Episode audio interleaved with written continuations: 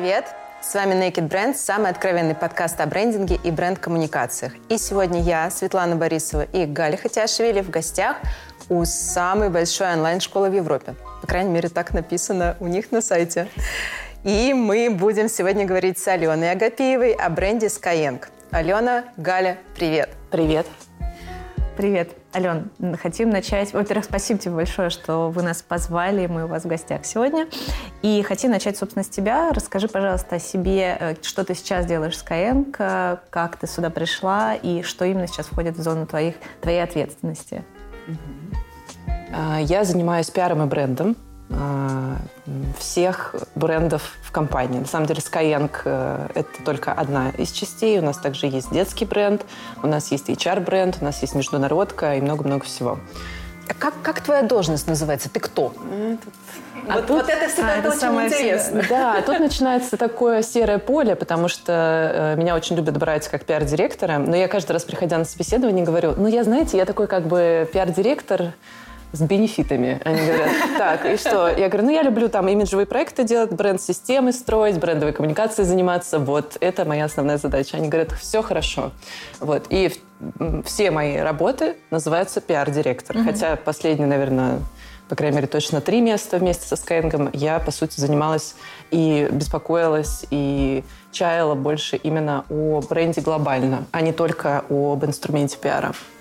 Ну, то есть ты, короче, пиар-директор на самом деле называешься. Да, да. Но, но ты не одна такая. Мы как бы только что были... До этого у нас был выпуск, выпуск в Storytel, а, где, собственно, человек, который отвечает за бренд-коммуникации и за все остальное, называется медиа-директором. Ну, как бы, ну, ничего страшного. Окей, мы поняли.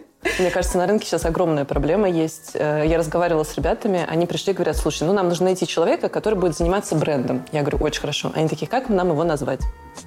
Вот у нас есть варианты маркетинг-менеджер, коммуникационный стратег, бренд-менеджер. Я думаю, так, подождите, типа, это правда очень сложно. Они говорят, ну мы пытаемся искать, а приходят не те люди. Очевидно, мы называем что-то не так. Угу. Но это общая проблема. Нет какого-то понятного для всех зафиксированного названия. Вообще и с пиаром, на самом деле, такая же проблема.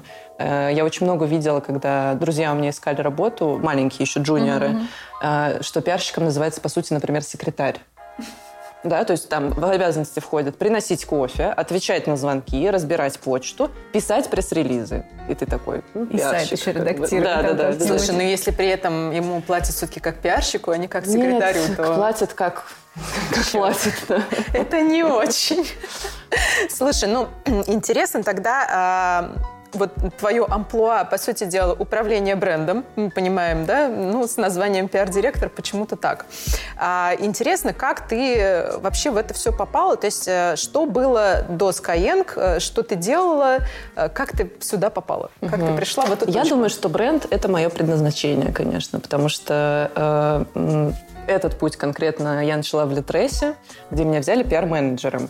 А, заниматься конкретной абсолютно деятельностью, выпускать пресс-релизы там, и заниматься работой со СМИ, отвечать на и входящие, исходящие. Нет, нет. нет. Все было правильно, все было классно, кофе не было, да. Это было в начале моей работы. Вот так это продлилось месяца три, наверное. И дальше уже у меня были и соцсети компании, э, я занималась внутрикорпоративным пиаром, и я занималась э, мероприятиями типа выставок и так далее, и имиджевыми проектами. То есть чем-то, что мое руководство не могло как-то ощутить физически, но оно в целом понимало, что долгосрочно, кажется, это неплохая история. Ну и они видели результаты, например, там, в коммуникации с э, государством. Внезапно возникали именно эти социальные проекты, мы тогда их так называли. Я и не знала, что я занималась имиджевыми проектами. И все таки о, класс, вы делаете хорошую вещь. Вот. Где-то тогда я уже поняла, что пиар стал пятой частью значит, моей деятельности, и это меня абсолютно устраивает, так и должно быть. То есть правильно, что бренд человек, занимающийся брендом некий, пока мы не можем с вами придумать, как он называется, правильно, что он э, как-то связан с пиаром, что он его э, как-то за ним следит, как-то на него смотрит и как-то на него влияет. Э, но кажется, принципе, заниматься брендом – это нечто большее. Вот, поэтому, конечно, я грущу, что мы, мы все называемся пиар-директорами. Сколько можно? Можно уже как-то это изменить. Вот. Потому что public relations и бренд – это разные вещи. Потому что бренд не всегда паблик. И есть куча, куча частей бренда, которые происходят на самом деле внутри. Или происходят внутри какой-то структуры. Но мы это, к этому еще с вами придем. Да, ну, слушай, ведь есть куча компаний, где пиар-директор – это именно пиар-директор. Это человек, который да, это отвечает за штат вот этих... Встречаются два пиар-директора и не могут понять друг друга. Один рассказывает, как, какие фантастические он проекты запускал, а другой рассказывает, какие фантастические проекты он запускал в своих инструментах. Угу. И они абсолютно разной деятельностью занимаются. Ну да, особенно там банковские люди, они очень сильно Конечно. страдают, э, что у них очень скучная работа, и они вообще хотят с этим завязать, и оттуда... Вот я про телеком еще такое слышала, что очень грустно конечно. Там по 150 публикаций в день, но все какие-то без души. А, ну, бывает разное, конечно, если э, и телеком, и банк хотят делать что-то крутое. Вот, потом я пошла работать в Третьяковскую галерею. А, неожиданный выбор. Как-то... Нет. Нет? Нет. Нет. Заведующий по связям с общественностью. А, Алена окей, Игоревна. Хорошо, окей. Да, вот так я в 25 лет стала заведующим. А, Мне кажется, это надо вынести будет под заголовок. Это было неплохо. Снова я называлась пиарщиком, значит, э, ну, по сути, да, если мы это переведем. И э, в моей команде был пиар. Чуть-чуть мы занимались маркетингом, у меня было два человека, и э, человек, который занимался производством контента, фото и видео. Все было классно, э, но, короче, я же, как вы понимаете, у меня же амбиции бренда, и я же призвана это делать, поэтому закончили мы тем, что у нас был и digital, и весь контент, и мы занимались брендовыми большими имиджевыми историями вокруг наших запусков. А, в общем, выстраивали и партнерку, выстраивали максимально любую возможную коммуникацию вокруг той цели, которая у нас стояла тогда. Вот. Ну и кажется, что бренд Третьяковской галереи, да, как будто бы мне повезло. Что там развивать в этом бренде Третьяковской галереи? Это же mark. С этим можно просто берешь и работаешь.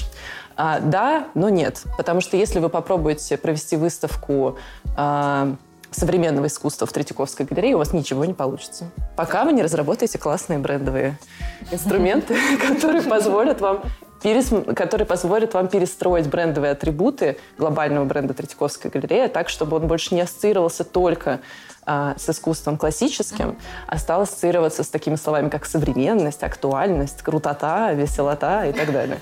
Вот. Э, моя гордость, которой я не могу не поделиться, э, Леонид Парфенов э, в одном из своих последних недавних, недавних прямых эфиров поставил видео Третьяковской галереи, которое делала моя команда к выставке все целиком его показал и сказал, вот так это должно выглядеть, вот таким должен быть современный музей. И это было про новую Третьяковку.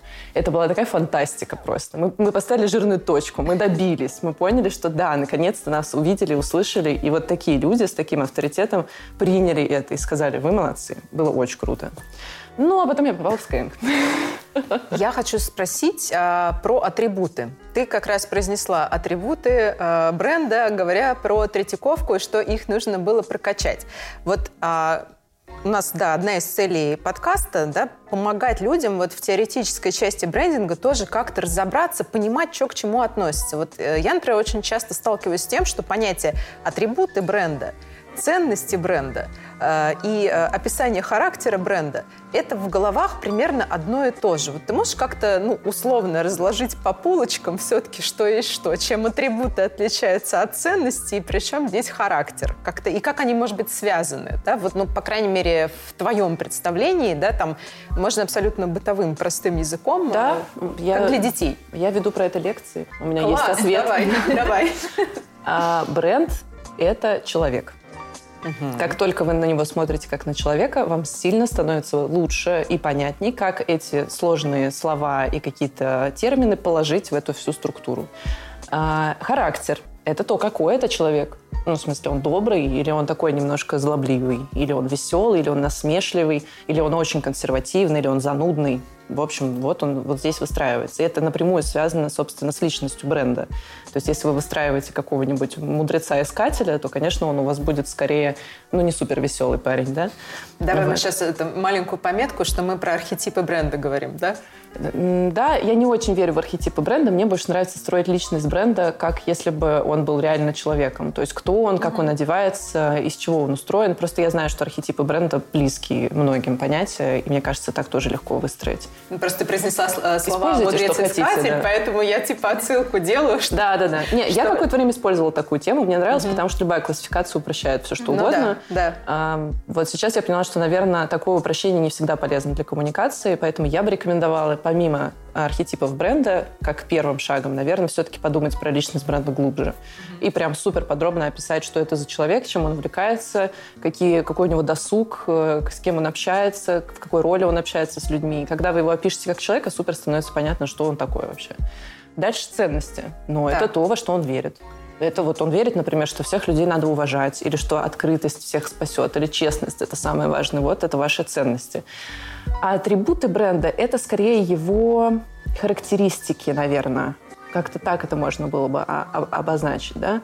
А высокий он или, не, или толстый, да, или там, не знаю, э, у него много денег или мало денег. То есть атрибуты — это какие-то его физические как будто бы характеристики. Приведу пример Skyeng. Что такое атрибуты бренда? Uh-huh.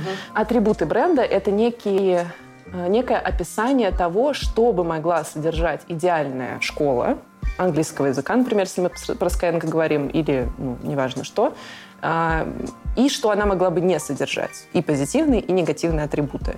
А, вы для себя выбираете, что вы, конечно, хотите, чтобы у вас были классные атрибуты. Вот эти вот из списка пять штук. Например, что у нас а, есть э, продукты для любого уровня, что у нас работают профессионалы, что э, у нас там работа онлайн, удаленно, как угодно, э, огромный выбор преподавателей, что-нибудь еще. Вот это атрибуты бренда. То есть это то, что как бы как характеристики должно закладываться в голову людям. Они рассказывают кому-то, слушай, говорит, Skyeng, Классная школа, там, кстати, огромный выбор преподавателей, прям прикольно, я прям кайфанула от этого. Вот это то, что они условно несут. Они не могут нести ваши ценности, потому что, ну, честность или уважение, или открытость, open-minded, это то, что они впитывают эмоционально. Про бренд experience мы дальше про это поговорим. Да, да.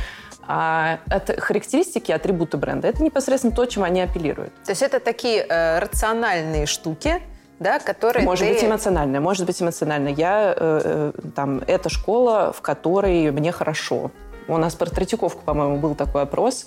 А, это консервативный музей, например. Это, конечно, не, эмо... не рациональная характеристика, да. не функциональная, это абсолютно эмоциональная характеристика. Или там, это старый пыльный музей, заросший, значит, мхом. Тоже вполне себе эмоциональная характеристика. Вы сами выбираете. Э, это как бы, можно сказать, что ваша личина вот как вы хотите, чтобы люди вас видели? Вы заходите в комнату, говорите с человеком пять минут, и он после этого говорит, слушай, этот парень классный, потому что он какой-то прям, он такой как будто сильный, явно богатый. Ну, то есть, не знаю. То есть он считал некий набор да. атрибутов с тебя. Угу. То есть это и есть те самые бренд-атрибуты. Да, и очень важно, чтобы люди считывали, э, в смысле, транслировали и ассоциировали ваш бренд с теми атрибутами, которым вам хочется, а не с теми атрибутами, которые вышло. Вот, поэтому работа с брендом здесь супер важна. А вот у Третьяковки, кстати, ты сказала как раз, что удалось э, преломить да, и рассказать о том, что Третьяковка современная и новая. Вот за счет каких атрибутов?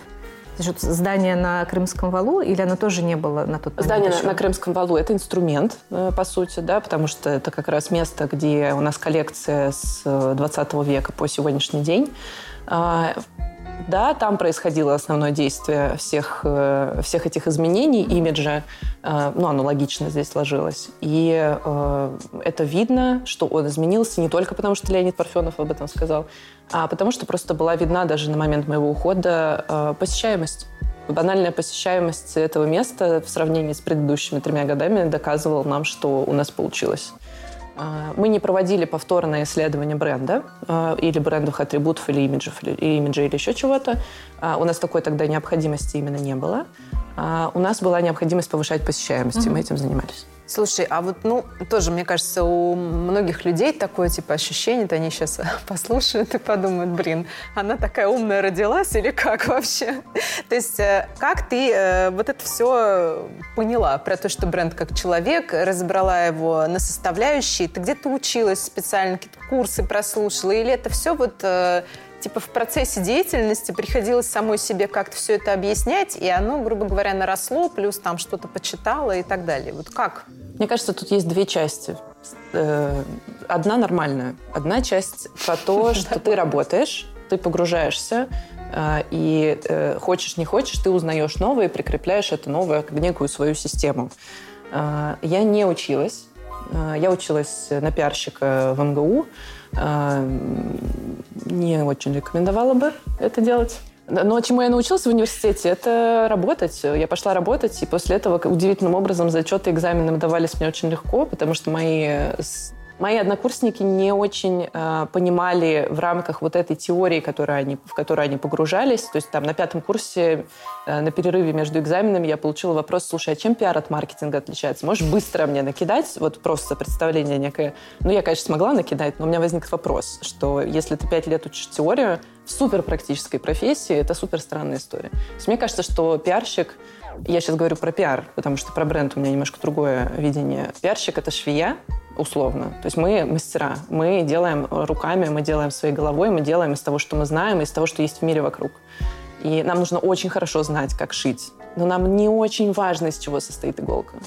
Типа это такая mm-hmm. деталь, которая может быть потом нам полезна для того, чтобы создавать иголки, создавать нитки, я не знаю, делать какие-то удивительные штуки, создавать новую теорию коммуникации. Очень круто, но начинать надо не с этого. Нужно начать взять нитку, иголку и что-нибудь сшить. Но про бренд э, я с этим собственным мнением не согласна, потому что здесь нужно экономическое образование и нужна теория маркетинга обязательно даже если она старая, даже если это Котлер, все равно нужно обязательно это, в это погрузиться.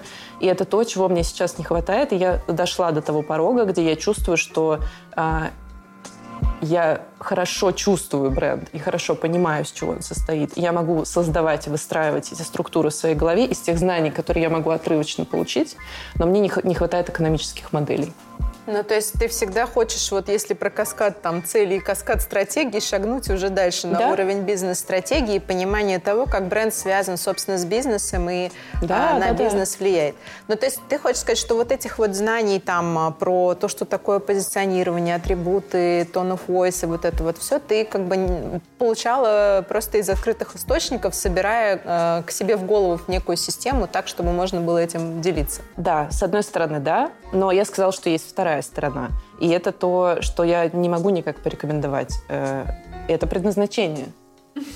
Ты или любишь до дрожи аудиторию, и понимаешь ее, и хочешь разобраться в том, как она думает, какие у нее потребности, какие скрытые потребности, и понимаешь, как ты можешь этого человека бренда выстроить э, относительно нее, и какие эмоции вы можете друг другу принести, и какие бенефиты, или ты это не чувствуешь. То есть, мне кажется, здесь есть важный момент, который человек, который думает, что он хочет заниматься брендом и хочет идти в эту сторону, он должен задать себе этот вопрос.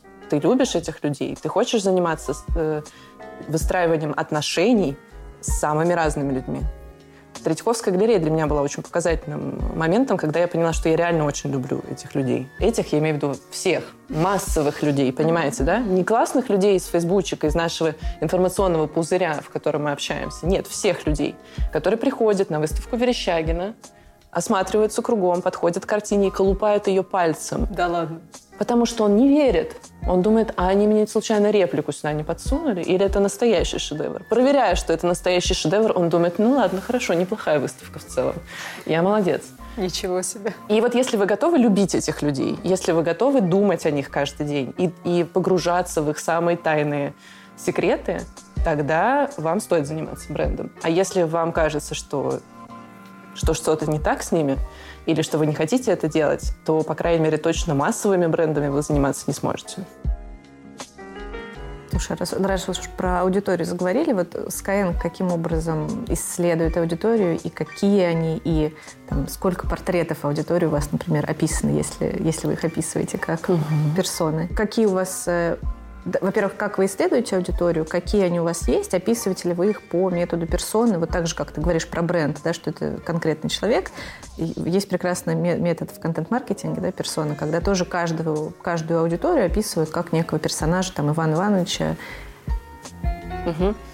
А, да, у нас проведено было такое исследование буквально в прошлом году. А, мы объединили два, э, две темы. Мы проверили узнаваемость том, вот этот вот, да, том, и имидж, то есть брендовые атрибуты, и сразу же сегментировали эту аудиторию. То есть поговорили с ними о том, какие вообще триггеры у них возникают а, к покупке. Угу. То есть мы сегментировали ее через ось а, «Зачем мне нужен английский угу. язык?». Вот такая у нас здесь была угу. ось сегментации.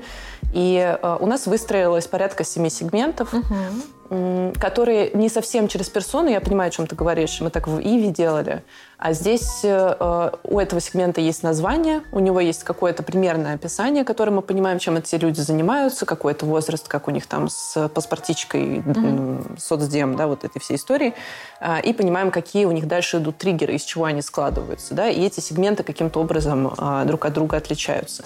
Но, например, в Третьяковке в 2017 году мы провели первое музейное исследование аудитории. А, по всей Москве мы взяли четыре музея и поговорили типа со всеми. А, и у нас была ось «Я знаю что-то вообще про искусство или про науку». Mm-hmm. В общем, про то, куда я пришел, в какой музей и с кем я хожу.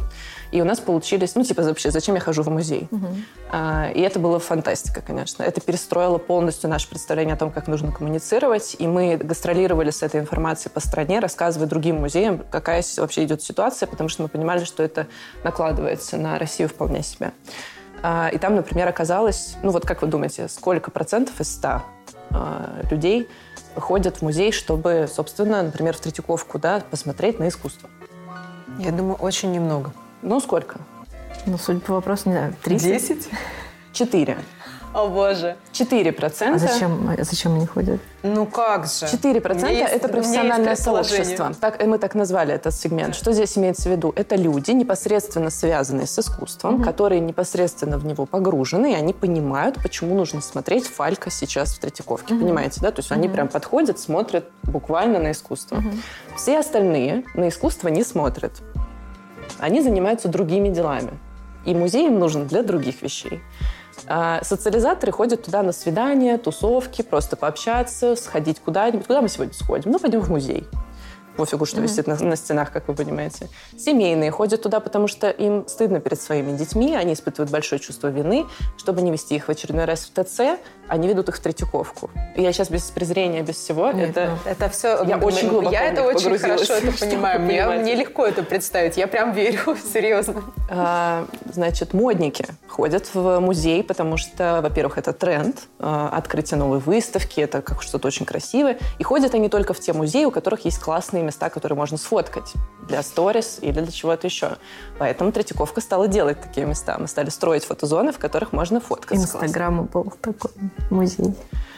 Вот. Э, и так далее, и так далее. Есть, конечно, познающие, ладно, я вас немножко обхитрила, 11% их — это ребята, которым важно узнать новое. Угу. Но все же они все равно не приходят смотреть на Фалька, как на Фалька. Угу. Они приходят узнать новое. И если в соседнем музее будет что-то ближе к их теме, угу. которая их интересует, они пойдут туда. Мне кажется, я скорее из, из этих, наверное. Да, да. А мой любимый, знаете, какой сейчас я вспомню? «Беглецы от реальности». Это мой любимый тип. С ними нельзя коммуницировать. Такой э, типаж э, у этого сегмента, потому что они приходят в музей, потому что там тихо. И их никто не докапывает. И они сидят, они в основном ходят в Новую Третьяковку. Они сидят на лавочке перед Кандинским. Представляете, да, такое безумие просто. Безумие без сюжета, поэтому он, его никто не трогает даже через картину.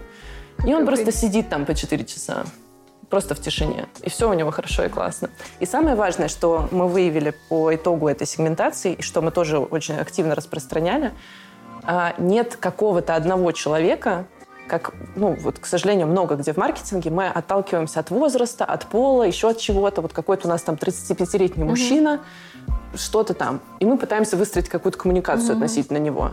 Один и тот же 35-летний мужчина может быть во вторник познающим, в среду социализатором, пришедшим туда с женой, в четверг уставший от жены, он придет туда как беглец от реальности, просто посидеть немножко молча, угу. да? А в субботу он приведет туда детей, и он будет семейным. И это не мешает мне, потому что э, именно так устроена коммуникация. Мне нужно коммуницировать не с человеком, а с его потребностью в том моменте, в который она происходит. И это самая суперская вещь в сегментации.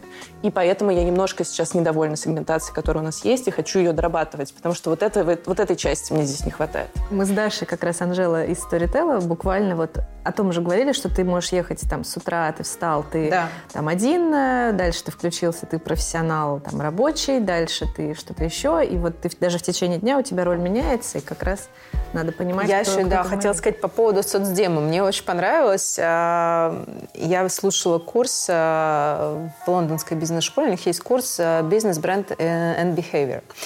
И там офигенный привели пример, который я, конечно, украла и теперь катаю по всем лекциям, всем показываю, потому что, ну, как агентского человека, я же всю жизнь в агентстве, меня задолбало вот это вот 35-45 там и вот это соцдем. Значит, и а, там лектор приводит потрясающий пример. Значит, на одном слайде описаны год рождения, семейное положение, вот это вот это вот все.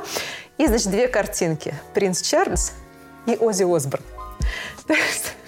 Ну, чтобы раз и навсегда показать людям, что, ребят, ну, э, ну нет, ну, так нельзя просто. Уже в современном мире, ну, как бы, если ты э, хочешь что-то делать э, разумное с коммуникациями, вот это уже все. Это вот так вот реально не работает. Очень грустно, причем, что мы делали тендер в Третьяковке потом повторно на подобные исследования для образования, и к нам приходили исследовательские агентства, которые приносили нам историю про соцдем. Угу. То есть я просто, ну, я там боролась и пыталась им объяснить, что мне не нужно знать, домохозяйка этот человек или домохозяин. Типа не в этом суть исследования. Мне нужно знать, что он думает, что mm-hmm. у него вот там вот в, сер- в сердечке, как у него жизнь устроена, какие-то странные детали о нем.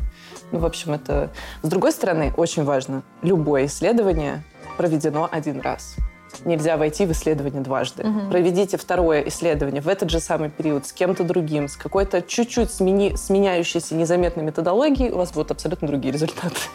К сожалению, здесь вопрос веры иногда возникает. Угу как и узнаваемость измерять. В этом смысле сложно. Слушай, ну да, но при этом а, как бы для этого и нужны потом э, по результатам этого исследования, по сути дела, это просто статистика, да, нужен какой-то стратегический потом э, подход и э, выводы из этого исследования. И если уже там включать, да, просто здрав, здравый смысл и представлять себе этих людей, там, даже если они там описаны как домохозяйки и домохозяины, ты все равно начинаешь Э, думать про их потребности. Просто мне кажется, люди, которые делают дизайн-исследования, они часто оторваны от э, э, тех людей, которым нужны эти результаты.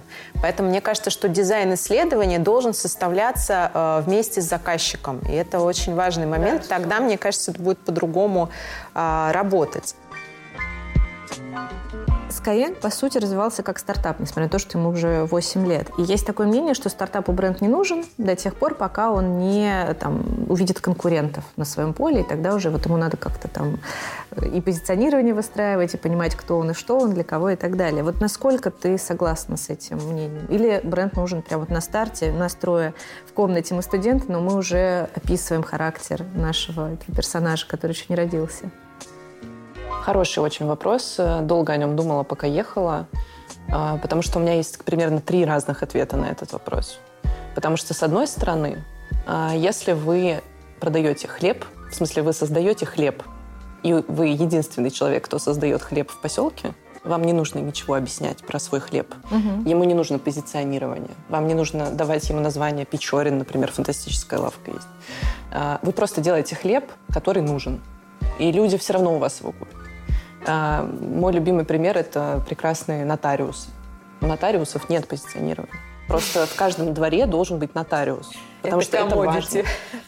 Это просто очень важно, чтобы он был. Аптека. Очень раньше, по крайней мере, аптека называлась аптекой. Угу. Потому что очень важно просто, чтобы была аптека. И все. Больше ничего не важно. А, и потом это стало изменяться. Потом э, пошло, например, в другую сторону. У мой, тоже мой второй любимый пример. Это про сервисы, которые ремонтируют обувь или одежду. Как вы всегда помните, всегда это был ремонт обуви. Точно так же во всех дворах это выглядело как ремонт обуви. Угу. А сейчас, где-то, наверное, года два назад в Инстаграме начали появляться всякие классные ребята с классным позиционированием, которые делают классный ремонт обуви, классно показывают до и после. И ты уже такой думаешь, подожди, ремонт обуви это не просто вот эта вот лавка, где пахнет этим прекрасным совершенно всем, я не знаю, кожей или чем-то, а, человеком. Гуталином. Да, гуталином очень нравится. А это может быть как бы история какая-то. Но есть и в другую сторону виток, когда э, то, что, у чего точно абсолютно должен быть бренд, идет обратно. И ресторан грузинской кухни называется «Хачапури и вино». Понимаете, да, типа, что оно болтается с одной стороны в другую. И выбрать здесь, на самом деле, вот. И как здесь, собственно, выбрать? Я бы рекомендовала, наверное, сначала все-таки подумать про это. Но подумать об этом не глобально, как если вам 8 лет, а подумать об этом формате MVP. У вас должно быть MVP позиционирование. Mm-hmm. Вы должны иметь возможность сказать, кто вы, чем вы отличаетесь от чего угодно. Хотя бы почему вы важны. Почему вы важны именно этой аудитории? Безусловно, нужно исследование аудитории все равно, нужно понимать, что она, кто она и так далее. Но вокруг себя выстраивать прям большую сложную бренд-платформу, наверное, вначале не нужно, если действительно нет конкурентов, а потом можно. Но MVP нужно все равно. Но потом это когда? Вот по твоим ощущениям. Вот э, просто действительно э, многих людей это интересует. Э, а, они начинают что-то делать, запускать какой-то бизнес. Там, может быть, даже у них э, не супер какой-то прорывной стартап там по стратегии Голубого океана, да? А, но э, они там плюс-минус что-то оригинальное делают. Вот, ну, условно, если про сервис обуви, вот они м, нашли какой-нибудь суперкрем, который восстанавливает трещины и, ну, не знаю, хотят э, принимать э, заявки там через электронные системы и быть, не знаю, самым технологичным, допустим, ремонтом обуви. Вот помимо того, что они понимают, что они самый технологичный ремонт обуви, у них вот такое вот позиционирование, им что-то еще э, на старте все-таки полезно оценить про свой там характер, про свой tone of voice, э, подумать, э, не знаю, какие у них будут еще атрибуты. Или, грубо говоря, вот этого там про то, что они самые технологичные и потому что у них есть суперкрем и система приема заявок, этого enough. Давайте так а чистого продукта не существует. А, нет, он существует. Вот если вы напишете книгу, положите ее в сейф, бросите в море, никому никогда об этом не расскажете, есть чистый продукт книга, который никак не связан с аудиторией, никак вообще ни с какой. Мне кажется, что если э, мы все-таки этот продукт кому-то дали или кому-то о нем рассказали, вокруг него все равно начал зарождаться бренд. И э, почему я говорю о том, что вот эти первые шаги э, важно сделать. Например, инструменты, о которых ты говоришь, какую-то политику tone of voice, э, сделать не вредно. Но стоит ли заниматься там типа супер большой бренд-стратегией бренд или бренд-платформой? Наверное, нет. Но э, когда придут конкуренты, будет уже поздно. Вот, наверное, так я себе это представляю. Потому что когда придут конкуренты, первое отличие, которое они заметят с этим стартапом, угу. это то, что у него нет лица. Угу и выстроить собственное лицо. По сути, так сделали ремонт обуви в Инстаграме. Они сказали, смотрите, у нас есть лицо и название. И мы такие, очень интересно, я хочу сдавать обувь теперь только туда. Хотя твой любимый дед какой-нибудь там Николай, да, которому ты сдавал обувь вместе с родителями последние 20 лет, ничем не хуже, в общем-то, вот этих людей, но у них есть лицо, они как-то с тобой коммуницируют, ты выстраиваешь с ними отношения. Ладно, с дедом Николаем я, конечно, тоже выстраивала Слушай, отношения. Ну, дед Николай мог бы подумать об этом, сделать себе николаевскую вывеску, сделать николаевский чаек, и вот эту вот всю историю, и у него бы тоже появился бы бренд, да, характер, да, да, позиционирование. Об этом я и говорю. Если ты думаешь, что тебе это не нужно, то ребята, которые придут за тобой, а они придут за тобой, первое, что сделают, это сделают себе лицо. И уже будут так сильно отличаться от тебя, даже если функционально вы будете абсолютно идентичны, для человека, который привык общаться с лицами больше, чем с функциями, э, они будут так сильно отличаться от тебя, что лучше этот момент не упускать. Точный момент сказать не могу, но э, если есть силы, хотя бы MVP-версию надо сделать.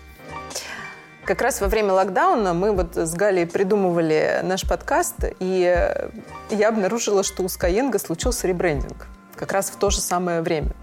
А, хочется задать вопрос, зачем он был вам нужен, да, и вообще, что изменилось в бренде с точки зрения смыслов? И э, как-то поменялась там миссия, видение, позиционирование, tone of voice, и на практике что-то после того, как случился ребрендинг, изменилось в коммуникациях? Если да, то что? Да, в нашем случае ребрендинг э, – это была история про выстраивание новой архитектуры брендов. То есть это была история не про переосмысление конкретного бренда, например, Skyeng, а это была история про то, что мы должны были разделиться. У нас э, вместе с этим, вместе с этим ребрендингом, собственно, произошла отстройка от нас детского бренда SkySmart. Угу. У него появился свой стиль, э, в том числе коммуникационный. И э, в рамках этого ребрендинга мы работали над выстраиванием бренд-платформы SkySmart. То есть вот за детский бренд я действительно горжусь. Mm-hmm. То, что у нас получилось, то, как он сейчас функционирует, то, как он о себе все понимает, и то, как понимает команда э, это ну, не сразу работает, на мой взгляд, с аудиторией. То есть очень многие продолжают говорить, что их ребенок учится в Skyeng. На мой взгляд, это нормальная история. А, я давала им два года на то, чтобы раскачаться, и дальше уже как бы новая аудитория просто сместит старичков, mm-hmm. которые помнят про Skyeng. А, вот, ну а до этого два года у нас детское направление, или полтора, детское направление у нас было внутри Skyeng, поэтому это, в общем-то, нормально, что у людей тянется такое mm-hmm. представление о нас. Вот, и ребрендинг был как бы этим шагом к разделению и к выстраиванию вообще некой архитектуры, некой дизайн-системы, потому что у нас, по сути, ее практически не было. То есть вся дизайн-система Skyeng, она а, была немножко такое лоскутное одеяло. Вот, как-то как она собиралась в каждом продукте, на каждом лендинге, в каждой истории отдельно. Потом лучшие элементы, конечно же, другие тоже перенимали, но какой-то единой дизайн-системы у нас не было. Это была, собственно, вторая причина, зачем нам это нужно сделать, для того, чтобы четко выстроить какие-то правила. Вот, это произошло, получается, год назад. И э, так как Skyeng очень быстро растет вообще как группа компаний, то, наверное, сейчас она будет снова немножечко перестраиваться, потому что мы снова перестраиваем архитектуру бренда, у нас появляются новые э, SAP-бренды или бренды, смотря как у нас будет выстроена архитектура, э, и, скорее всего, будут еще какие-то здесь изменения. А вот SkyMath, это он сейчас есть как бренд отдельный или суббренд? Или это а, внутри? SkyMath это как будто бы не связано никак с нашей архитектурой э, отдельный продукт, который только в Америке, у которого нет привязки к Skyeng, то есть он вообще отделен от материнского бренда сейчас. И, ну, это эксперимент. Uh-huh. То есть таких экспериментов Skyeng проводит очень много, uh-huh. постоянно, регулярно, как в международке, так и на российском рынке самые разные такие штуки запускают. И вот в рамках той бренд-системы, который мы пытаемся сейчас построить в рамках этой архитектуры и правил некой конституции mm-hmm. бренда, а, мы как раз пытаемся описать и определить, как быть с экспериментами, mm-hmm. потому что мы как компания а, технологичная, классная, современная, мы, естественно, постоянно пробуем что-то новое, и этому новому все равно требуется коммуникация, дизайн, представление о себе, название, да, и что-то еще. И вот эти правила мы сейчас пытаемся зафиксировать. А кто это, кстати, вот придумывает э, название, дизайн и все остальное? То есть от кого это исходит? Угу. Вот, ну, допустим, появляется некий новый эксперимент, ну, я не знаю, учим рисовать детей. Это делает продукт сам по себе, угу. то есть это делают оунеры продуктов, угу. э, и по крайней мере, от них исходит запрос. Угу. И, или они могут с этим справиться абсолютно сами, но чаще они обращаются в тайную бренд-гильдию. Угу. К нам. А, здесь, в этой тайной бренд-гильдии э, и дизайн, и контент-продакшн, угу. и я как представитель и пиара, и бренда, угу. и такой коммуникации с аудиторией. И вот мы вместе пытаемся помочь э, новым продуктам а, или встроиться в систему, и тогда получить уже готовый дизайн, систему и коммуникационную систему. Угу а, или же отстроиться, и тогда они получают, по сути, MVP-версию этих uh-huh. вещей. То есть какие-то очень простые, но доступные им а, а, как и дизайн, так и какие-то коммуникационные uh-huh. правила. Uh-huh. Слушай, а вот все-таки школа английского языка или IT-компания, IT-стартап, вот как, как вы сейчас себя объясняете? Давай так. Есть Skyeng, это школа английского языка. Есть SkySmart, это школа для детей и подростков по всем предметам uh-huh. школьным. А, и у них там есть э, супер флагман проект, например, интерактивная рабочая тетрадка. А, сейчас мы работаем над международкой, там появляются собственные названия, а, и, скорее всего, будет отдельная архитектура mm-hmm. брендов, собственная система, в которой они работают, собственная э, в том числе дизайн и коммуникационная. Угу. Поэтому IT-компания существует, но называется она как-то иначе. Угу. И мы сейчас пытаемся... Это неожиданно. Нет, давайте так по сути, сейчас бренд Skyeng, являющийся школой английского uh-huh. языка, являющийся саб-брендом, является одновременно и материнским брендом. Так? Uh-huh. Потому что от него рождались все эти ребята. А, и сейчас в рамках выстраивания этой архитектуры мы пытаемся понять, где и что делает этот материнский бренд. Насколько он включен в каждого. Uh-huh. У нас, скорее всего, будет система поддерживающих брендов, то есть, когда материнский бренд не очень виден, uh-huh. как э, Oreo или uh-huh. как э, Nestle. Э, нет, Орео это продукт, как Nestle или как э, Coca-Cola. Угу. Да? То есть ты не всегда знаешь, что материнский бренд у J7 это Coca-Cola. Но если прочитаешь, то узнаешь. Вот. Это называется поддерживающие бренды, и вот, скорее всего, в подобной системе мы будем это выстраивать. То есть материнский бренд останется немножко только как залог качества, uh-huh. условно говоря, в таком ключе. Но пока мы решаем, пока нам не до конца понятно, как в рамках новых и новых идей и историй, которые у нас появляются, а, эта система выдержит, угу. чтобы она помогала, а не мешала и не противоречила ничему. Вот мы ее сейчас строим. Мы говорили про то, а, что произошел ребрендинг, и про то, что должны были измениться, соответственно, и коммуникации внутри. Вот Вот э, хочется узнать, как у вас устроена вообще система каскадирования информации о бренде, э, где она хранится, кому она отправляется, почему бренд-гильдия тайная и э, как вообще структура выглядит, где там пиар, где контент-маркетинг, где дизайн. Вот как, как выглядит система ваших коммуникаций внутри каскадирования информации?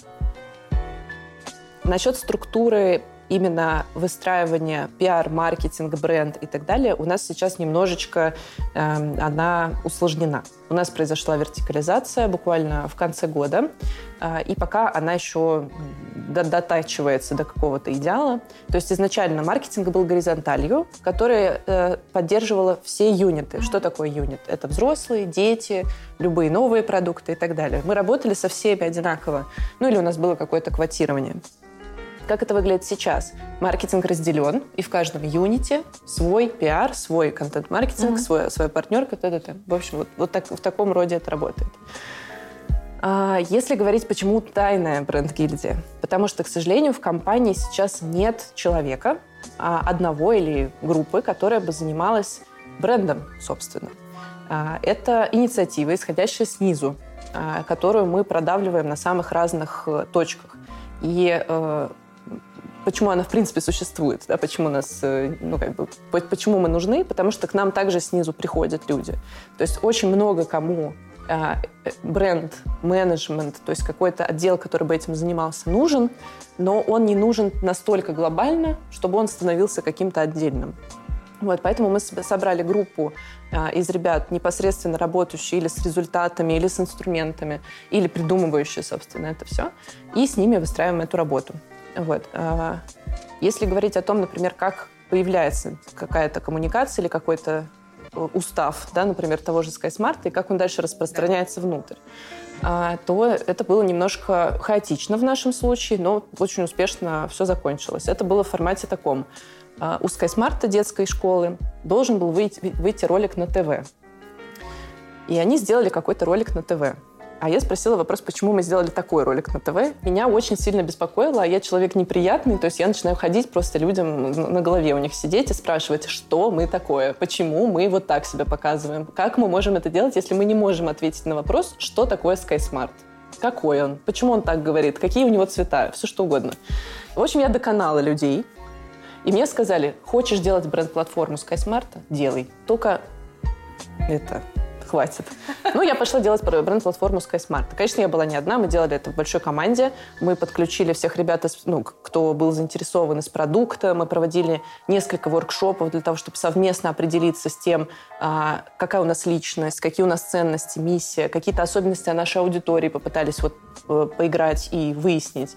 А, у нас было на тот момент исследование аудитории родителей, что суперски нам помогало, mm-hmm. потому что оно было очень хорошее, там супер понятно были наши сегменты.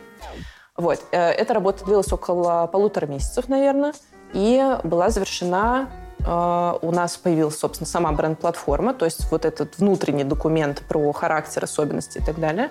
Из нее вырос дизайн системы Редполитика. Угу. Редполитика у нас достаточно масштабный документ, он включает в себя и tone of voice, и даже какие-то особенности, с кем мы можем сотрудничать, с кем не можем, то есть вот до таких вот э, мелочей. Например, SkySmart запрещено сотрудничать с детскими конкурсами красоты, угу. потому что это не соответствует ценностям SkySmart. И таким образом а, любой сотрудник использует инструменты, и ему не надо думать, что там в этой бренд-платформе. То есть ему не надо глубоко погружаться, так как инструменты полностью построены на этой бренд-платформе. Третьим этапом мы разрабатывали стратегии коммуникационные. Это была стратегия в контент-маркетинге и в пиаре. Наша основная задача была повышение узнаваемости. Это же был нулевой бренд. То есть нам нужно было растить узнаваемость. И э, когда мы все это, все это собрали, у нас был этап еще внедрения. Э, не самый простой этап, потому что очень большая команда, очень большая компания, очень много отделов. Например, нам нужно было, чтобы методисты, все, все этапы службы поддержки, все специалисты всех линий, которые связываются сами, весь маркетинг, весь продукт и все, кто вообще хоть как-то связан, хоть с одним словом, связанным со SkySmart, знали, что это теперь такое и как это работает. Потому что э, как было сложно с теми, кто уже у нас учился, переиначить их со Skyeng на SkySmart, также было сложно и с командой. Она два года работала в формате английский для детей в Skyeng, и э, научить их, что больше нет английского отдельно и какой-то математики отдельно, а есть единый бренд SkySmart как школа для детей, в которой будут появляться масса предметов. Тоже была непростая задачка, но, в принципе, мы с ней справились. Вот.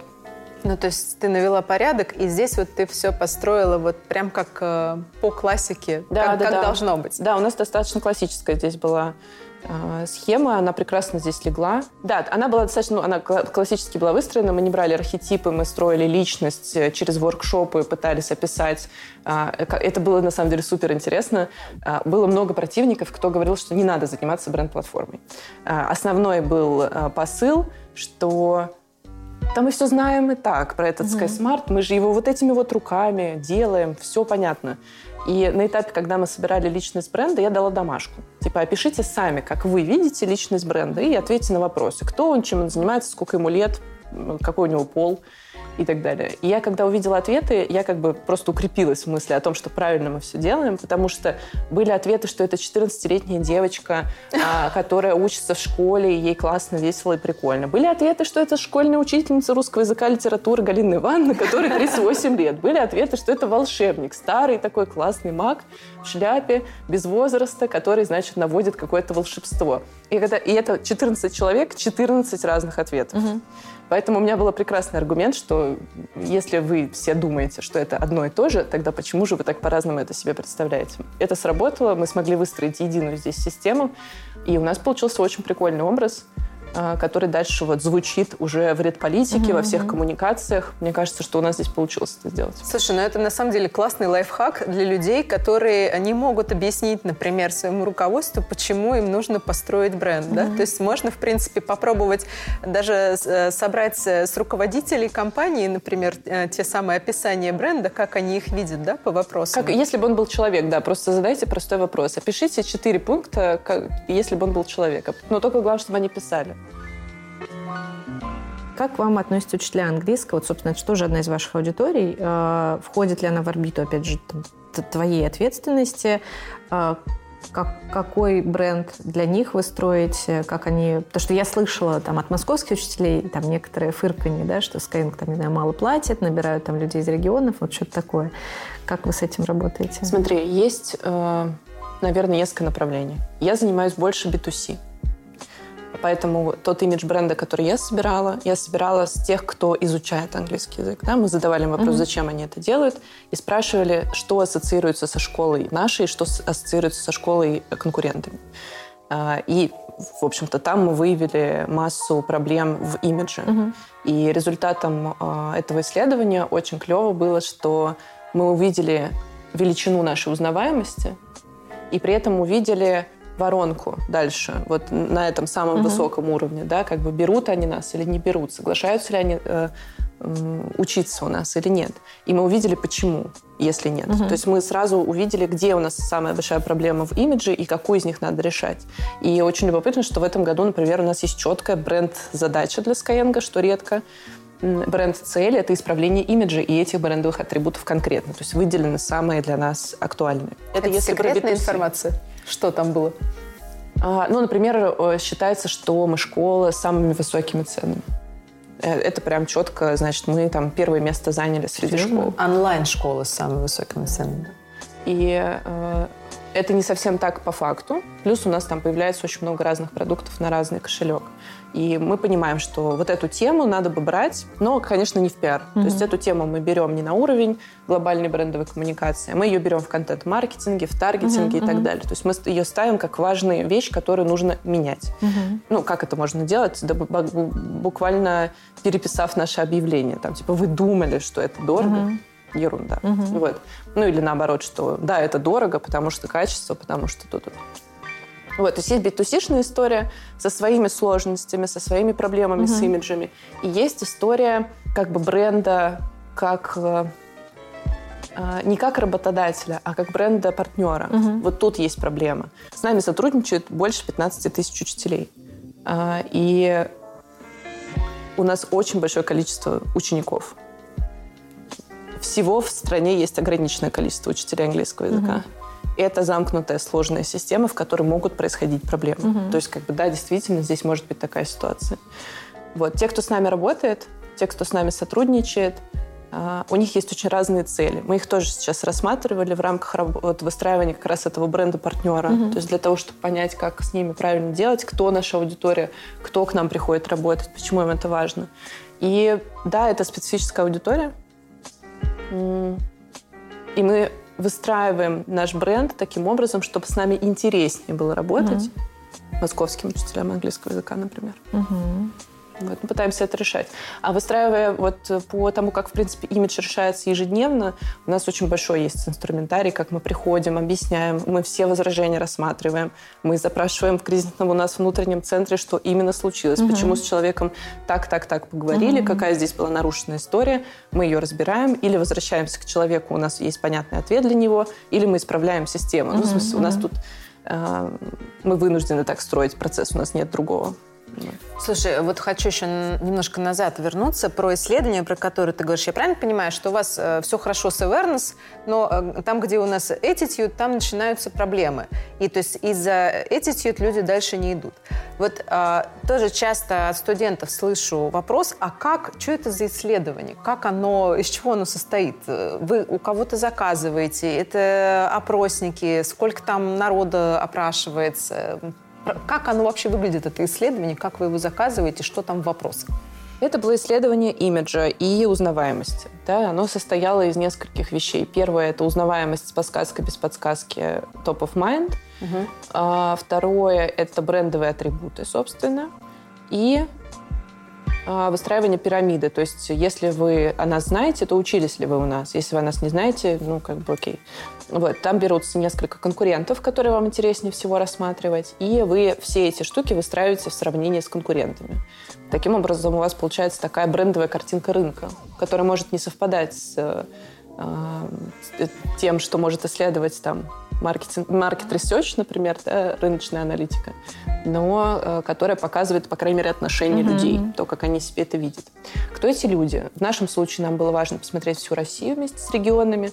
Соответственно, у нас была выстроена э, обычная российская генеральная совокупность, то есть у нас количество людей каждого возраста из каких-то разных регионов должно было примерно совпадать с тем процентажем, который есть в стране. Угу ну, для всех российских исследований всегда 1200 – это стандартная цифра, можно больше. Но в целом дальше уже не сильно будет просто меняться история.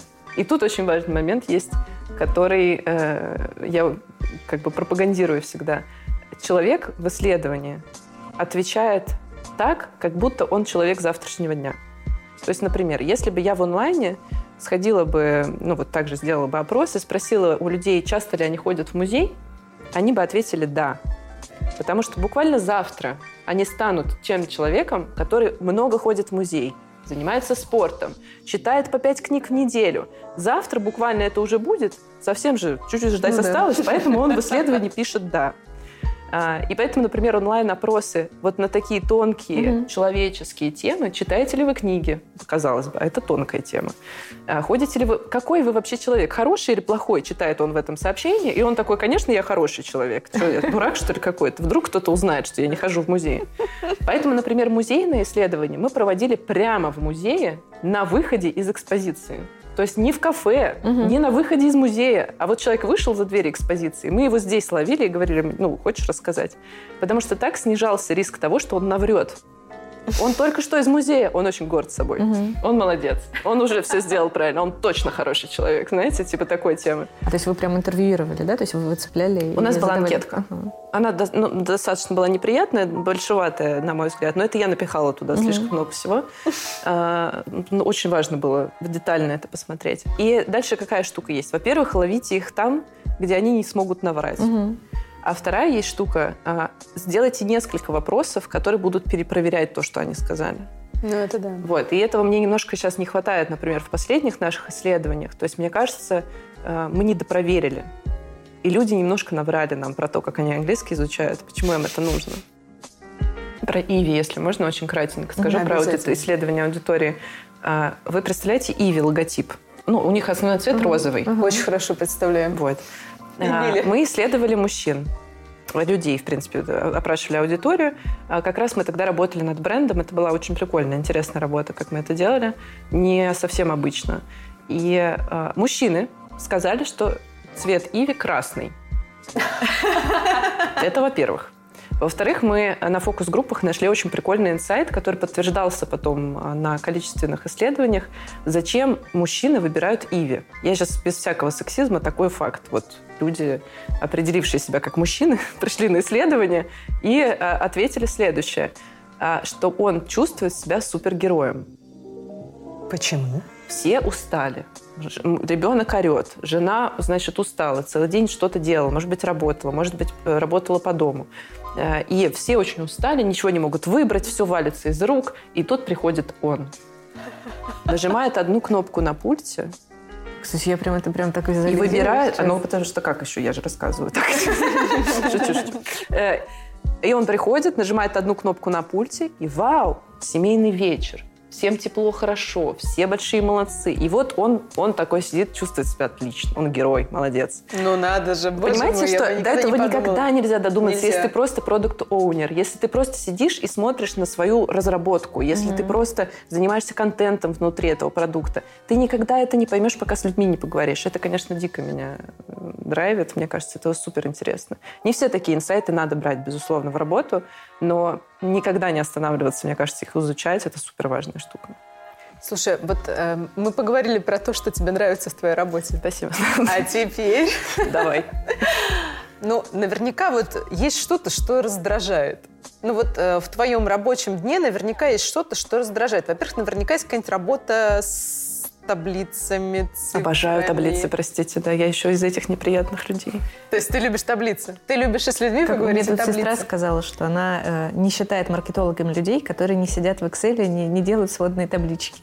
Ну, просто мне кажется, людям, опять же, интересно узнать. Вот сейчас э, мы поговорили, да, и складывается такое э, ощущение, что ты э, все время находишься в, каких, в каком-то поиске смыслов, идей, э, витаешь в каком-то таком вот воздухе, и твоя работа это просто вот, ну, как бы одна сплошная сплошная мечта э, и разговоры с людьми.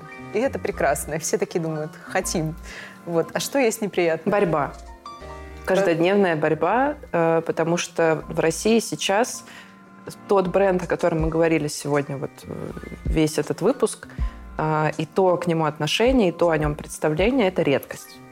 И для того, чтобы э, заставить это работать, для того, чтобы выстроить систему, которая бы работала, для того, чтобы это начало реальные бенефиты приносить и появилась какая-то стоимость бренда и так далее, нужно бороться. И каждый день объяснять э, на пальцах, проводить ликбезы, э, уточнять терминологию, строить глоссарии э, для домашнего использования да, на работе, э, для того, чтобы люди в это поверили.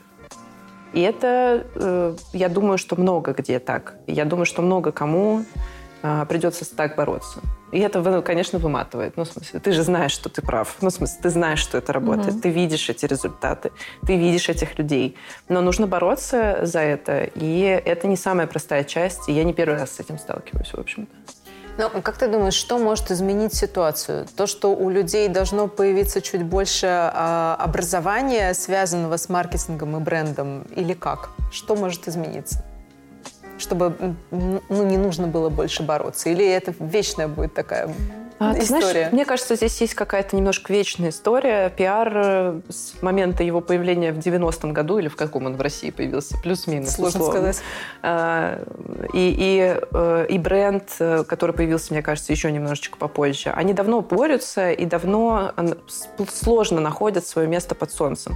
А, это связано с тем, что и пиар, если как отдельную его рассматривать инструмент, и бренд в целом, вот как вся работа над брендовыми коммуникациями и системами, конечно, не, не такая ощутимая, как непосредственный перформанс, как непосредственный маркетинг, как непосредственный приход денег на карточку. Это абсолютно нормально, что мы отстраиваемся от того, что нам непонятно, и от того, что не приносит нам результат сегодня.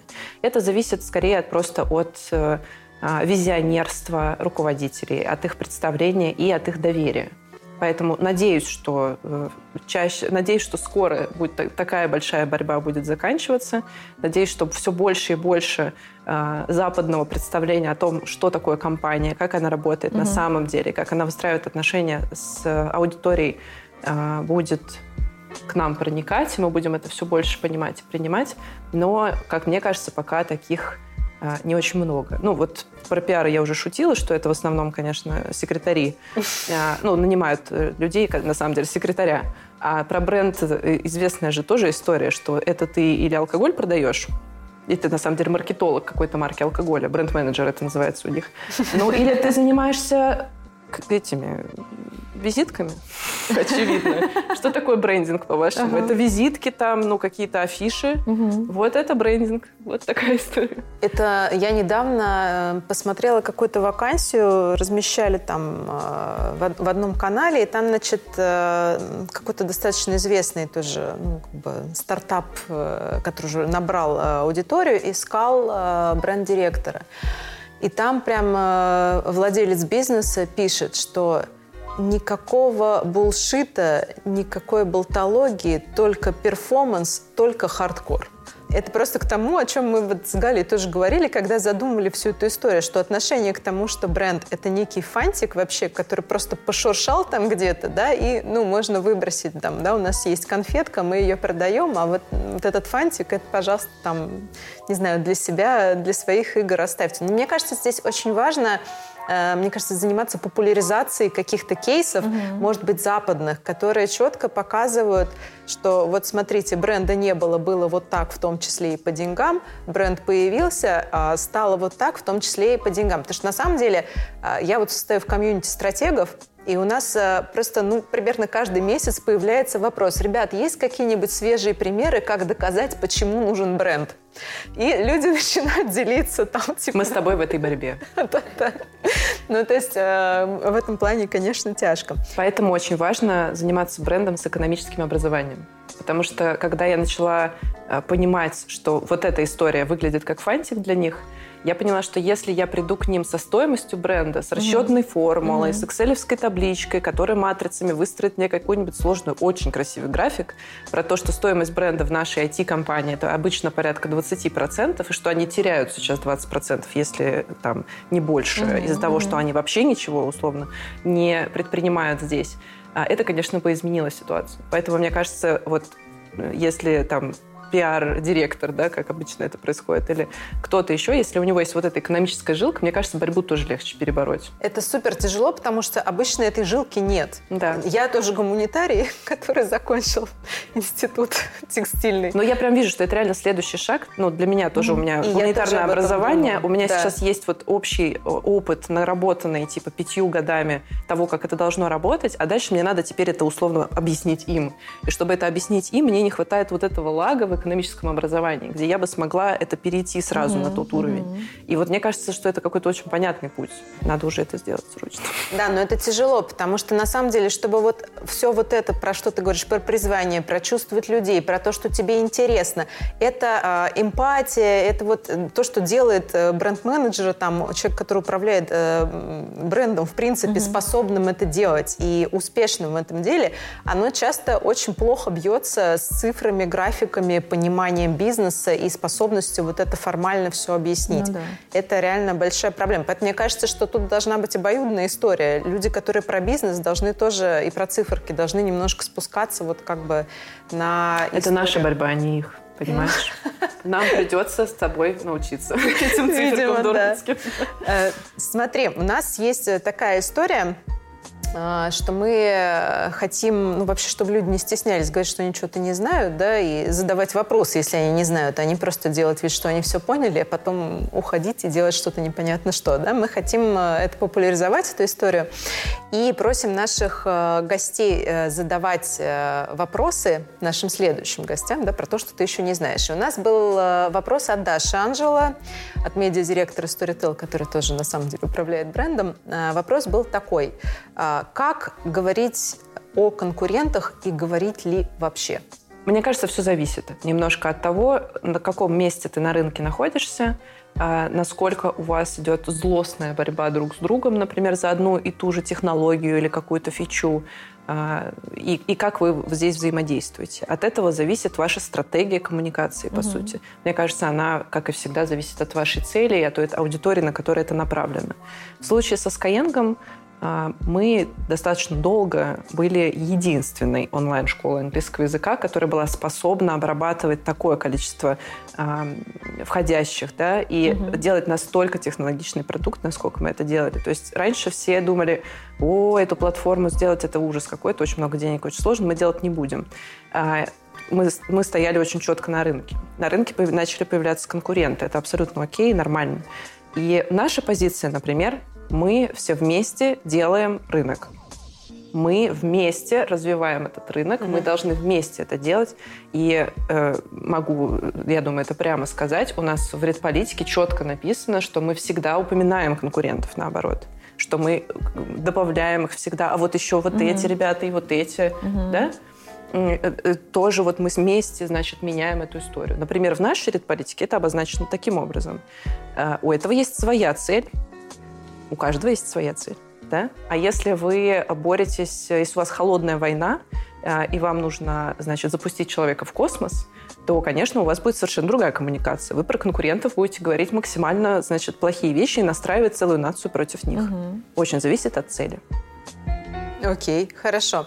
И э, мы хотим, чтобы ты тоже какой-нибудь вопрос, может быть, у тебя есть для нашего следующего гостя. Мы пока не знаем, кто это будет. Но вот что-то такое, с чем ты еще не разобралась. Вот мне вот эта история про стоимость бренда самая сложная. Я не знаю, можно ли такой вопрос задать следующему человеку? Конечно, можно. Да, да. А, но мне супер интересно было бы узнать э, про то, что такое стоимость бренда э, и как с ней работать, собственно. И э, мы близимся к концу, и я не могу не задать э, тот вопрос, которого я очень сильно ждала. Хочу тебя спросить э, про м, твой семейный бизнес.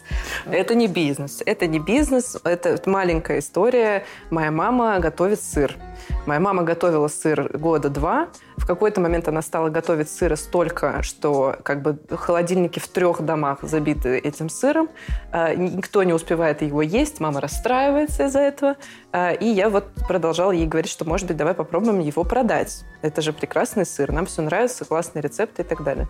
В какой-то момент нам получилось его продать. А, мы с ней начали это делать постоянно. Вот уже полгода мы пробуем вот так вот радовать людей и открывать им новый сыр. Наверное, твой вопрос здесь как так вышло, да? Да нет, даже не то, про то, как так вышло, это отдельный вопрос, да, но это, если ты говоришь, что инициатором была мама, да, в данном случае, это, наверное, больше ее хобби, чем твое. Ты знаешь, я здесь э, всегда, я очень хороший второй пилот. Я очень хороший человек, который, ну, типа ментор там или кто-то. Если я вижу, что мой близкий друг, знакомый делает какую-то очень хорошую вещь, и у него это отлично получается, я тут же начинаю его пинать, что нужно срочно делать бизнес из этого. Ты же такой молодец, у тебя все получится. Нужно, чтобы люди узнали. Люди, мы же их любим. Они должны знать о самых лучших вещах. А, я таким всегда здесь являюсь моторчиком, который пытается как бы всех людей собрать, значит, похвалить и сказать, что у них все получится. Вот, да, поэтому мама этим всем занималась. Но, естественно, она э, переживала. Ну, как это, какой-то там сыр, не знаю, странно. Вот, я в этом смысле ей помогаю и как раз всю э, работу с аудиторией закрываю, чтобы ей было комфортно. Она получает только отзывы. То есть ты хочешь сказать, что ты как бы занимаешься коммуникациями э, и помогаешь ей вот э, достучаться до потребителя. То есть ты свои знания, которые ты применяешь на основной работе, тоже как туда направляешь? Да, в какой-то степени. Но, по сути, я занимаюсь продажами, понятное дело. Э, и э, много исследую про то, как ни странно, вот был разговор про стартап, нужен им бренд или нет. Да, да, вот я про и это. И когда собственно. у меня купили первый сыр, первое, о чем я задумалась, это почему они это сделали. Угу. То какие-то они что, сумасшедшие? Есть вкусвилл, есть рынок, есть ярмарка выходного дня. Я подумала про это просто пока что. Пока было слишком мало информации и слишком мало людей угу. для водных на тот момент. А, а потом они стали регулярно покупать сыр, и я решила пока не уточнять, почему. На всякий случай, чтобы не испугнуть штуку. Моя идея такая, что они покупают сыр, потому что это сделала мама. Неважно чья, это мамины руки сделали домашний сыр. А, это моя такая брендовая идея. Ну и плюс у меня был небольшой, у меня есть какой-то свой личный бренд, угу. у меня есть какая-то аудитория в Фейсбуке, которой интересно смотреть за тем, что я там пишу, делаю угу. и как я про это все шучу.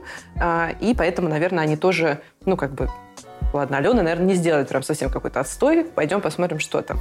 Но я думаю, что это больше все-таки мамины руки. Но я сейчас... у вас уже есть какая-то история, как это называется, как это выглядит? Или это пока сыр, который делает Аленина мама? Да, да, это пока все строится на моем бренде с точки зрения, вот Алена там что-то придумала, э, это строится на том, что мамины руки, и она сама тоже, она выходит в эту коммуникацию. Это пока очень маленькая история, мы это никак не называем, у нас есть сырный чат. Э, и да, и, мы все сыроманьяки там в нем. Э, и вот, вот в таком это ключе происходит. Мы пока не готовы, скорее всего, масштабироваться и как-то выходить наружу. И я уже вижу сейчас, что когда залетают новые люди, например, как-то вне нашей коммуникации в Фейсбуке, где я не рассказываю, mm-hmm. что вот мы с мамой, что mm-hmm. вот такая mm-hmm. история, я вижу, что э, это ломается начинает. То есть я понимаю, что сейчас большинство как бы успеха нашего выстроено вокруг личного бренда. Это тоже окей на данном этапе, но дальше будем думать, как это масштабировать и как оставить мамины руки, но избавиться от личного бренда Алены Игоревны. Ну, как бы выстроиться от этого. На самом деле интересно, потому что у нас э, как раз там в условной нетологии или скиллбоксе приходят э, часто студенты, у которых какие-то маленькие свои там бизнесы, да, или они работают в маленькой компании. И мы, получается, им там про эти космические корабли, которые бороздят, да, про там бренды, гиганты и так далее, а у них там Инстаграм э, какой-нибудь аккаунт, и им, им нужны, то есть им даже, они приходят учиться пиару, но по большому счету им как раз нужно, не знаю, там таргетинг настраивать, а еще каким-то образом это упаковать так, чтобы оно mm-hmm. хорошо продавалось осталось. Ну вот, и в связи с этим, наверное, такой вопрос. Во-первых, э, какие бы советы, может быть, ты дала, ну вот угу. прям краткую выжимку таким людям, у кого просто маленький свой бизнес. И второй связанный вопрос, вот, собственно, про личный бренд. Да? То есть кажется, что э, неплохо выстреливают такие маленькие проекты, когда у, у основателя есть там свой блог, он и ведет какой-то интересный образ жизни, и заодно вот продает свой лайфстайл дальше. Вот опять же, насколько это важно в таком случае. Угу.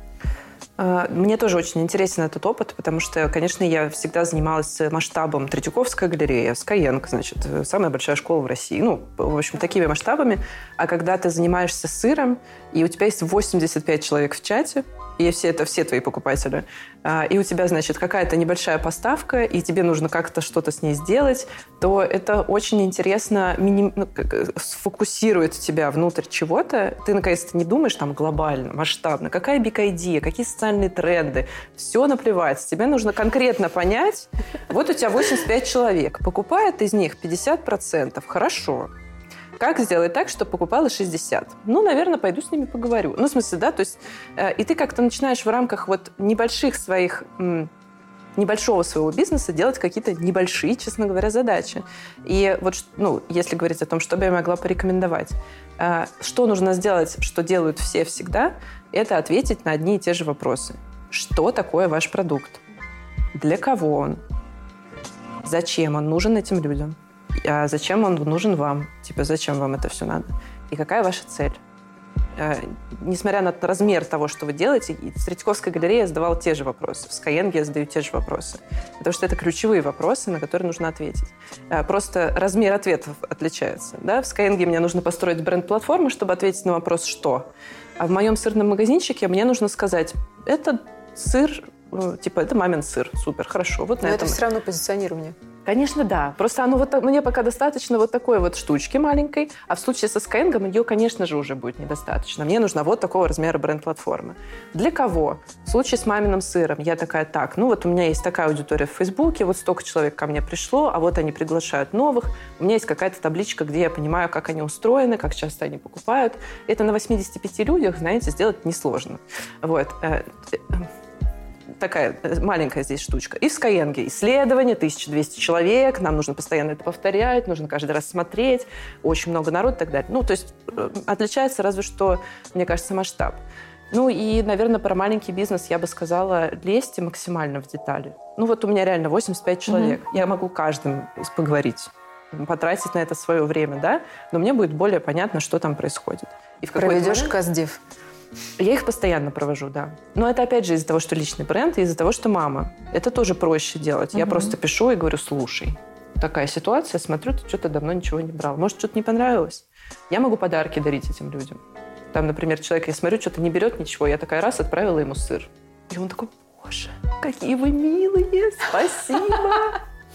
Ну, то есть на самом деле это все равно все то же самое. И в целом да. тебе твой опыт, а, он реально помогает.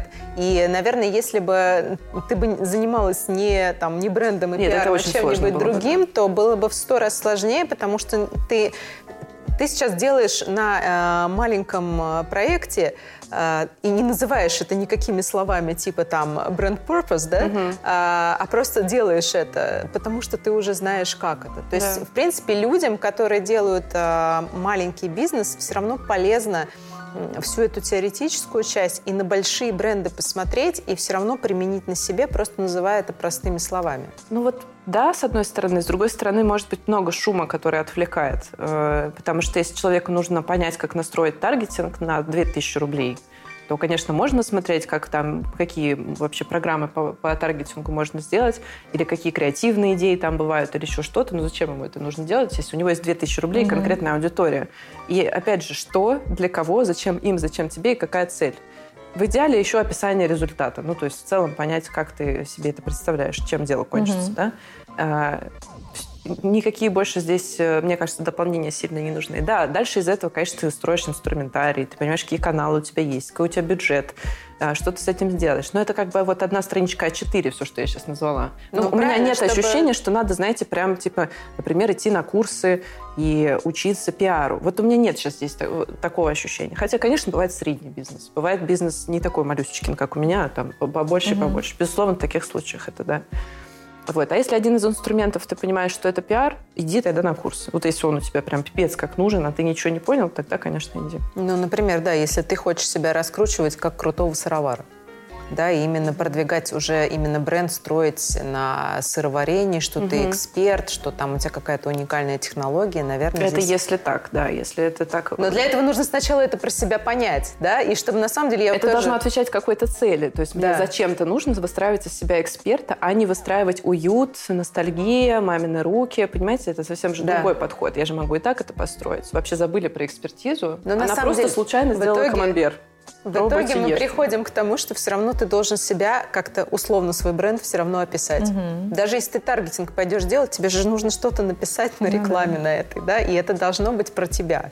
Это должно отвечать. Э... Интересно, что вот я сейчас как раз думаю про масштабирование, и, и я думала про продукт э, очень конкретный, с конкретной фичой. Угу но не думала про бренд. Угу. Вот сколько я вам тут сейчас рассказывала.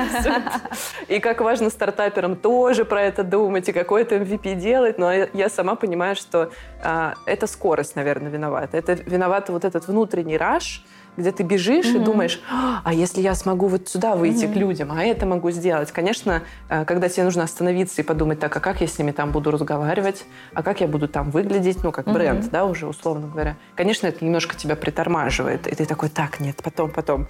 В общем, разделяю. Но подумать надо. Да, разделяю это ощущение, но нет, так не надо делать, надо останавливаться и думать. Да, с этим согласна. Вот у меня есть любимое упражнение, э, я не знаю, на самом деле, подойдет оно слушателям или нет, но это про то, э, как проверить, интересно ли тебе заниматься всем этим, наверное. Это я очень люблю разворачивать рекламу в обратную сторону. То есть, например, смотришь какая-нибудь реклама Дирол, ну вот она какая есть. Угу. И твоя задача понять, для кого она очень конкретно, какая цель у этой рекламы, какого результата она должна достигнуть, и какой, э, какое действие можешь ты или не можешь совершить с этой рекламой. Например, там есть какой-то номер телефона, или там есть еще какая-нибудь штучка. И мы со студентами обожали просто это разворачивать, и они в, в этот момент, они наконец-то понимали, Почему вообще это происходит? Потому что у нас же рекламная слепота. Мы ее видим и не ровно понимаем. то же самое. Вот ровно то же самое. Вчера было открытое занятие, как раз мы. Э, говорили про контент-маркетинг и пиар, и как раз я рассказывала, как, э, как разбирать чужой опыт. Да? Потому что у меня есть э, любимый клейм про то, что чужая идея плюс чужая идея, посерединке получается твоя идея. Но для того, чтобы это так работало, нужно реверсить чужие идеи, задавать себе миллион вопросов, потому что все ведь смотрят как о, классный кейс, о, классный кейс. Десять э, за день прочитали, считаешь, что супер обогатились, уже молодцы. Но на самом деле ни один не поняли, ни один э, не продумали, да, и нужно вот разбирать, э, назад отматывать, как, зачем, почему, для кого, и вообще на самом деле сработало или нет. А у нас э, всегда мы, да, прежде чем вот, ну, выйти в эфир, мы проводим короткий опрос. Задаем людям два вопроса. А, что такое определенный бренд, в данном случае Skyeng, и какой у вас э, набор ассоциаций с этим брендом. Ну и понятно, что э, это такой типа как бар-стул-тест, да, там подойди в баре к человеку, задай вопрос, вот он тебе, грубо говоря, первое, что скажет, то и понятно. И тут интересно, насколько это мэчится э, с тем, что э, вы хотите в голову людям забивать. Вот у нас получилась следующая история. Ну, то есть э, предсказуемо все ответы на вопрос, что это, да, так или иначе на разные лады, там, с ошибками, без ошибок, это онлайн-школа английского языка. Да, то есть тут нет никаких сюрпризов. Что э, поминалось э, как ассоциативный ряд? Я, на самом деле, немножко с, э, совокупность собрала перед встречей просто.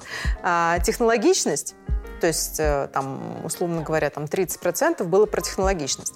Второе, вас много. Слишком много контента, навязчивость. И э, третье, легкий, молодой. И сейчас, Алена, ты удивишься, дешево. Вот как ты можешь это прокомментировать? Это то, чего вы хотите, или это не то, чего вы хотите? Очень прикольно, а, потому что по брендовым атрибутам большого исследования мы не технологичная школа. Но у э, нас были особые линзы. Да, из этого я делаю вывод, что у вас определенный сегмент. Скорее всего, это сегменты наши любимые, там, или связанные с диджиталом, с IT, или это так называемый занятой жители э, центральных э, городов, Москва, Питер и так далее. А у них свое, они в нашем, по сути, в нашем пузыре находятся, и они, естественно, реагируют на а, на... Они видят эту рекламу, потому что в основном Skyeng работает до 35 лет. Все маркетинговые активности, ну, естественно, в разные стороны, но в среднем вот так. А, то есть я могу сказать про эту аудиторию, что это примерно 35 лет, до 35, что это или диджитал, или это активные, занятые ребятки молодые, которые работают вот в центральных городах. Да, так они это себе представляют. Для них это дешево, для них это технологично, и для них вся наша реклама. Поэтому они так реагируют на это. Кстати, это тоже какой реверсивный сейчас. Конечно. Тоже... Но тебя не смущает, что люди говорят, что у вас слишком много? А, Навязчивые. Да, конечно, это странно. Ну, в смысле, это странно с точки зрения того, как мы выстраиваем логику э, нашей работы в маркетинге, да, куда мы направляем усилия, как мы определяем эти сегменты. А, но сейчас это есть так, у этого были определенные причины, и цели своей угу. мы достигли через вот такой, может mm-hmm. быть. А, и плюс вас слишком много, еще не триггер «я не куплю вас».